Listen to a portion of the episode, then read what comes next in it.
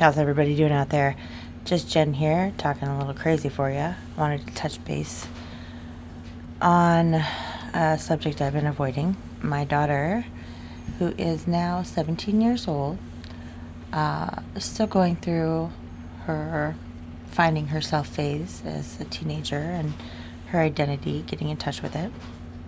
But a couple years ago, at 15 years old, she was badly burned in eighth grade. Not not burned as in the physical sense, but burned as in she had a lot of friends just kind of drop her, and she wasn't really understanding why. Neither was I.